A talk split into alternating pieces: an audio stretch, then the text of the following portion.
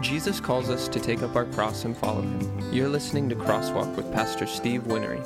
Crosswalk is the radio ministry of Calvary Chapel Tri Cities, and it is our aim to lead you to the cross through the teaching of God's Word.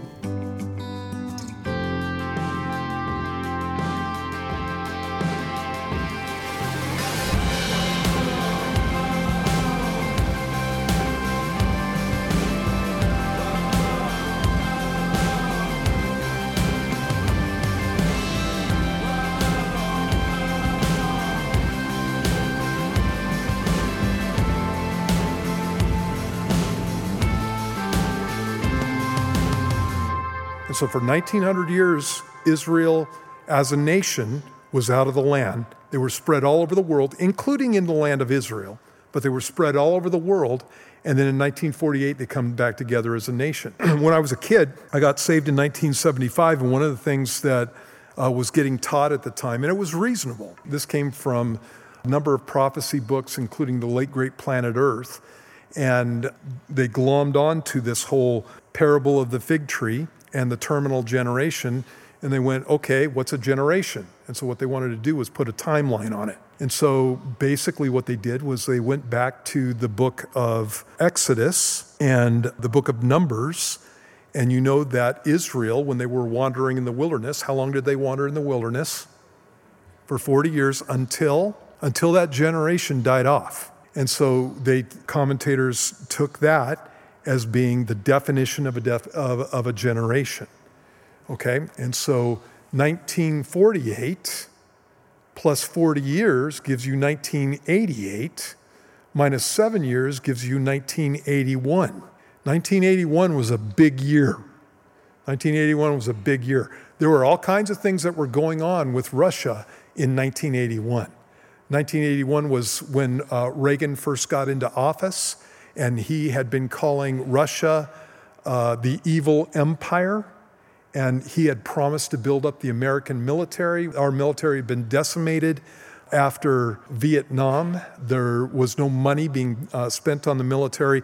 And Russia had a major advantage at the time. I remember talking to guys on my construction crews about the fact that some of the uh, major politicos during the time were very worried about nuclear war because if Russia didn't do something, they were going to lose because of the might of the American economy.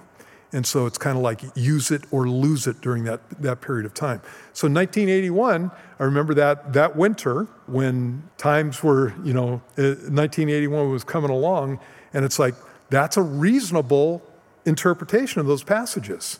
Generation, 40 years, Take seven, off, seven years off for the tribulation period. You get yourself to 1981. Jesus could be coming back in 1981 and taking us out of there. And so I had good teachers, and none of them ever said 1981 is the year. And so Jesus is coming back, and none of them ever said that, including Chuck Smith. I listened to him too. And so he just, he just went through and, and said this stuff. And so 1981 passed and it was like, oh, bummer. And I remember the end of 1981 when it was going to turn to 1982, and I'm like, doggone it, Jesus didn't come back, you know, and then just went on with my life. There was a book that came out in 1987 called 88 Reasons Jesus is Coming Back in 1988. And it had to do that with that 40 year thing again. And obviously, Jesus didn't come back in 1988. That book sold a lot of copies, by the way. But the next year, the guy came out with 89 reasons Jesus is coming back in 1989. That one didn't sell so well, you know, after, after that point. And obviously, in any case, what had to happen is people had to go back and look again at that interpretation and readjust things. When you are in, and we read this in the book of Genesis in chapter 15, it talks about four generations that the people of Israel were going to be in Egypt. And they were in Egypt for 400 years. So now we got another number for a generation, which would be 100 years. And I don't use that number because I have no idea. This is what I think. I think that there are going to be people alive at the time that Jesus comes back to get his church who saw the formation of the nation of Israel. Actually, the way that God is, it'll probably be one person alive. When Jesus is talking about the rapture of the church, he compares it to the days of Noah. That's a major difference between that passage and what he had been talking about leading up to the second coming. Because leading up to the second coming is nothing but destruction and terror and almost the destruction of everybody on the planet. Jesus said, unless those days were shortened, no flesh would be saved. It's the worst time that the, that the world has ever seen. He said those kinds of things. But when he was talking about the events that were going to take place before the rapture, he said it's going to be like the, in the days of Noah. They were eating and drinking and marrying and giving in marriage. There were no events that preceded the flood. There were no major signs. The only sign that you had was a guy was building a boat. That was it. And no other major events. And it was just the preaching of the man, Noah, that was portentous of, of the coming of the flood. And business as usual until they entered the ark. And then the flood came and took them all away, is what Jesus says there. And he says, that's what it's going to be like at the time of the end of the age business as usual, and then sudden destruction comes down on those who are left behind. One will be taken, the other's left. And when you get to Luke's gospel in chapter 17, it even talks about two people being in one bed. One's taken and the other left, which lets you know it's a worldwide event and the earth is round. Because some guys are out in the field working and other people are in bed. And so you, you got two sides of the earth there. So the earth is round. In any case, you have that whole thing going on. And what I'm going to talk with you about tonight, start tonight at the very least, is the events that lead up to that sudden destruction that comes down on these people. Okay, so we're over in the book of Ezekiel, book of Ezekiel, and we're going to start in, in chapter 26. And I just want to go through, and I'm just going to do um, kind of a real quick overview of Ezekiel 36 because 36, 37, 38, and 39 are all about Israel specifically in the last days. In chapter 36, let's read verses 1 through 7. It says, You, son of man, prophesy to the mountains of Israel and say, O mountains of Israel, hear the word of the Lord. Thus says the Lord God, because the enemy has said of you, Aha, the ancient heights have become our possession Therefore prophesy and say, Thus says the Lord God, because they made you desolate and swallowed you up on every side, so that you became the possession of the rest of the nations, and you are taken up by the lips of talkers and slandered by the people. Is that happening? Yeah. Therefore, O mountains of Israel, hear the word of the Lord God. Thus says the Lord God to the mountains, the hills, the rivers, the valleys, the desolate wastes, and the cities that have been forsaken which became plunder and mockery to the rest of the nations all around. Therefore, thus says the Lord God Surely I have spoken in my burning jealousy against the rest of the nations and against all Edom, who gave my land to themselves as a possession with wholehearted joy and spiteful minds in order to plunder the open country, its open country. Therefore, prophesy concerning the land of Israel Say to the mountains, the hills, the rivers, the valleys, Thus says the Lord God Behold, I have spoken in my jealousy and my fury because you have borne the shame of the nations. Therefore, thus says the Lord God I have raised my hand in an oath that surely the nations that are around you shall bear their own shame. And so that's a promise that God's going to punish Israel's enemies, specifically for hounding and slandering and plundering them in verses 3 through 5, and God's going to give them scorn for scorn in verses 6 and 7. Then you have verses 8 through 12. It says, But you, O mountains of Israel, you shall shoot forth your branches, yield your fruit to my people Israel, for they are about to come. For indeed I am for you, and I will turn to you, and you shall be tilled and sown. I will multiply men upon you, all the house of Israel, all of it and the cities shall be inhabited and the ruins rebuilt. See verse 10 again? I will multiply men upon you, all the house of Israel, all of it. And so this is not just talking about Judah, this is talking about the whole house of Israel. And so you know that the nation was divided into the northern kingdom of Israel, southern kingdom of Judah. right? There were Israelites in the sense of the northern kingdom of Israel in the nation of Judah, but this is talking about everybody being gathered from all the nations. He says, I will multiply you, verse 11, multiply upon you man and beast, and they shall increase and bear young. I will make you inhabited as in former times, and do better for you than at your beginnings. Then you shall know that I am the Lord. Yes, I will cause men to walk on you, my people Israel. They shall take possession of you and you shall be their inheritance. No more shall you bereave them of children. Thus says the Lord God, because they say to you, You devour men and bereave your nation of children, therefore you shall devour men no more, nor bereave your nation any more, says the Lord God.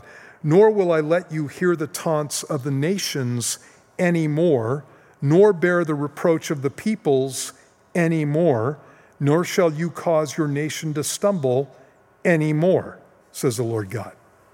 Okay? When are those events going to take place?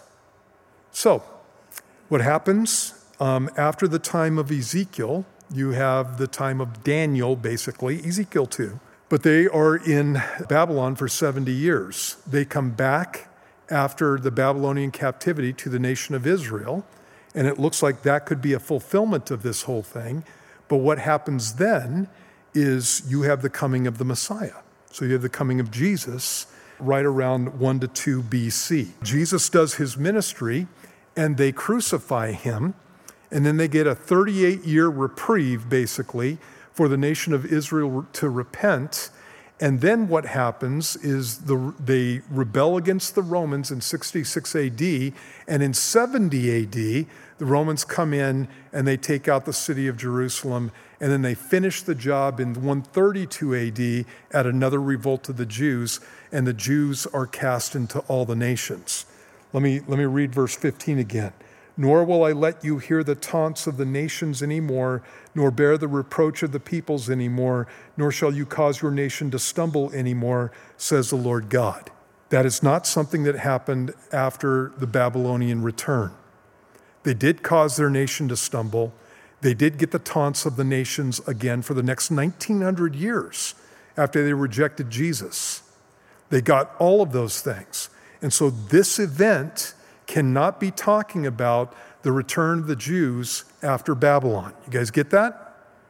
It's got to be talking about the return of the Jews after they've been dispersed into all the nations. And that's the return that we see happening during the 20th century and continuing into the 21st. Verse 16, it says, Moreover, the word of the Lord came to me, saying, There's a promise of fruitfulness in verse 8. There's a promise that God is for you in verse 9. There's a po- promise of population increase. Um, there's a promise that they're going to be in the land perpetually when you look at verse 12. In the NLT, it reads this way I will cause my people to walk on you once again, and you will be their territory. You will never again rob them of their children. And so that's talking about the nation being in Israel and staying there perpetually. And that's the promise of verse 12. And then again, in verse 13, the reproach is taken away. And in verse 15, you have this whole thing with them not stumbling anymore. Verse 16 through 38 is restoration and blessing. It says, Moreover, the word of the Lord came to me, saying, Son of man, when the house of Israel dwelt in their own land, they defiled it by their own ways and deeds. To me, their way was like the uncleanness of a woman in her customary impurity. Therefore, I poured out my fury on them for the blood they had shed on the land and for their idols which they had defiled it. So I scattered them among the nations, and they were dispersed throughout the countries. I judged them according to their ways and their deeds. When they came to the nations, wherever they went, they profaned my holy name. When they said of them, These are the people of the Lord, and yet they have gone out of his land. But I had concern for my holy name, which the house of Israel had profaned among the nations wherever they went. Therefore, say to the house of Israel, Thus says the Lord God, I do not do this for your sake, O house of Israel, but for my holy name's sake, which you have profaned among the nations wherever you went. And I will sanctify my great name, which has been profaned among the nations. And when you're seeing the, the nations there, that's the Gentiles who you have profaned among the nations, which you have profaned in their midst. And the nations shall know that I am the Lord, says the Lord God, when I am hallowed in you before their eyes. For I will take you from among the nations, gather you out of all countries, and bring you into your own land. And again, this cannot be talking about the Babylonian captivity. It, they, they have to come from all the countries in the world. And so that's what's being spoken about. Look at verse 25. Then I will sprinkle clean water on you, and you shall be clean. I will cleanse you from all your filthiness and from all your idols. I will give you a new heart and put a new spirit within you. I will take the heart of stone out of your flesh and give you a heart of flesh. I will put my spirit within you and cause you to walk in my statutes, and you will keep my judgments and do them. This is the only place in the Bible that talks about water and the Holy Spirit in the same reference, besides John chapter 3. So when Jesus is talking to Nicodemus in John chapter 3 and says, You're the teacher of Israel and you don't know these things, he expected Nicodemus to know about this promise that God had given to Israel that he was going to cleanse them and he was going to change their hearts and he was going to put his spirit within them. That's called being born again. This is the new covenant. And this is something that was specifically promised to the people of Israel. They haven't gotten it as a nation yet. We get it because we came in through Abraham, through the blessing portion of the Abrahamic covenant, but they haven't gotten this yet. He says, Then you shall dwell in the land that I gave to your fathers. You shall be my people, and I will be your God. I will deliver you from all your uncleannesses. I will call for the grain and multiply it, and bring no famine upon you. And I will multiply the fruit of your trees, the increase of your fields, so that you need never again bear the reproach of famine among the nations. Then you will remember your evil ways and your deeds that were not good, and you will loathe yourselves in your own sight for your iniquities and your abominations. Not for your sake do I do this, says the Lord God. Let it be known to you be ashamed and confounded for your own ways, O house of Israel. Thus says the Lord God, on the day that I cleanse you from all your iniquities, I will also enable you to dwell in the cities, and the ruins shall be rebuilt. The desolate land shall be tilled instead of lying desolate in the sight of all who pass by. So they will say, This land that was desolate has become like the Garden of Eden, and the wasted, desolate, and ruined cities are now fortified and inhabited. Then the nations which are left all around you shall know that I, the Lord, have rebuilt the ruined places and planted what was desolate. I, the Lord, have spoken it, and I will do it. Thus says the Lord God. I will also let the house of Israel inquire of me to do this for them. I will increase their men like a flock like a flock offered as holy sacrifices, like the flock at Jerusalem on its feast days, so shall the ruined cities be filled with flocks of men. Then they shall know that I am the Lord. And so there are a number of prophecies that are in there. Some of those are being fulfilled right now. They're back in the land, the cities are being rebuilt. The land is becoming fruitful again. But the ultimate fulfillment of this is when Jesus comes back, he gathers the nation of Israel together, brings them to the land. In the book of Jeremiah, it specifically says that he brings the nation of the, the nation of the Jews, all, all the people of Israel, to the borders of the land, and he causes them to pass under the rod, like a shepherd bringing his sheep into the fold. He causes them to pass under the rod. And all the rebels, all those who are not followers of him, are cast out. And it's only the believers that are going into the nation of Israel during that time. And that again is talking about right after the second coming and the regathering of the people of Israel to the land. You'll notice here that in this passage it talks about the fact that they never pollute the land again. They have a real relationship with God they follow him and they serve him. They don't become a byword anymore to the nations around them. And this is the ultimate fulfillment of God bringing his nation back together into a relationship with him. And that hasn't happened yet. And that wasn't fulfilled at the Babylonian um, return. So then you get chapter 37. And chapter 37 is talking about um, Israel's return once again and we've already talked about this, so I'm not going to go way through it, but it's the vision of the valley of dry bones. And so you see in verse 1, he brought me out in the spirit of the Lord and set me down in the midst of the valley, and it was full of bones. He caused me to pass by them all around, and behold, there were very many in the open valley, and indeed they were very dry. And he said to me, Son of man, can these bones live? So I answered, O Lord God, you know. In other words, I have no idea, but you do, Lord. And he said to me, Prophesy to these bones and say to them, O dry bones, hear the word of the Lord. And he says, Surely I will cause breath to enter into you, and you shall live. I'll put sinews on you and bring flesh upon you, cover you with skin, and put breath in you, and you shall live. Then you shall know that I am the Lord. If we put this in a movie, this would be freaky. And so it's a, it's a picture of the fact that the nation of Israel is going to come back together. This is not a picture of the resurrection. This is a picture of the, of the fact that the nation of Israel is going to come back together, and specifically, God is replying to the fact that the people have been saying that our bones are dry, verse 11, our hope is lost, and we ourselves are cut off. And what God does is He says, I'm going to take those dry bones, I'm going to put, put flesh back on them, and I'm going to return you to the land of Israel. He goes on and he says in verse 13, Then you shall know that I am the Lord when I have opened your graves, O my people, and brought you up from your graves. And he's speaking figuratively because that's how they're speaking.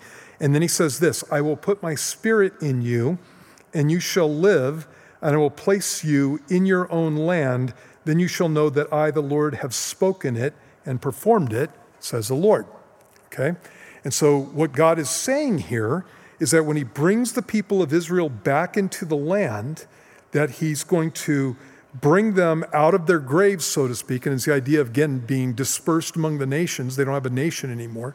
He's going to bring them out of their graves, so to speak, bring them back to the land, and he's going to put life back into them.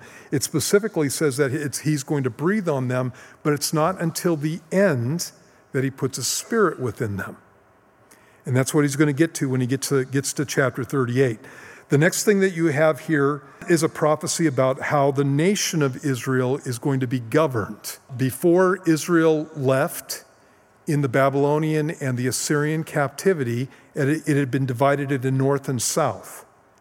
And what he says is when I bring this nation back, they're going to be gathered from all the nations of the earth, and they're going to be one nation. And so he tells Ezekiel to go out and get two sticks and write on one of them for Judah and for the children of Israel, his companions, and on the other one for Ephraim and the children of Israel, his companions.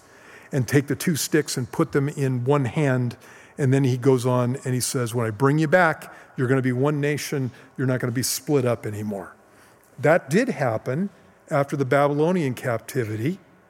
But again, that's not the fulfillment of this because they weren't in all the nations and they got thrown out again. Okay, this is, this is a final return of the nation of Israel under the new covenant. And so um, he, he brings them back. One of the things that people have a question about, again, is whether or not there is going to be another return of the people of Israel. And so you have guys who are reform right now that teach that the nation of Israel that is there is not a fulfillment of these passages. It's not even a, a precursor to a fulfillment of these passages because they believe that Israel has been basically abandoned by God because they did not recognize Jesus as Messiah.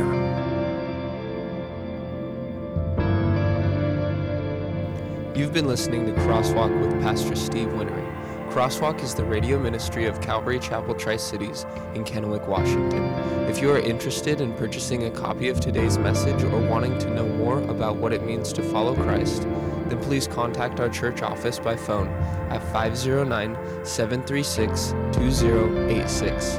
You can also look us up online at calvary tricities.org. There you will find a wide variety of Pastor Steve's teachings to listen to or download for free. If you want to join us for church sometime, we are located at 10611 West Clearwater Avenue in Kennewick, Washington. Our Sunday morning service times are 7:30, 9:15, and 11 a.m. We also have Wednesday and Sunday evening services at 6:30 p.m. We hope you have been blessed today and join us again next time for Crosswalk.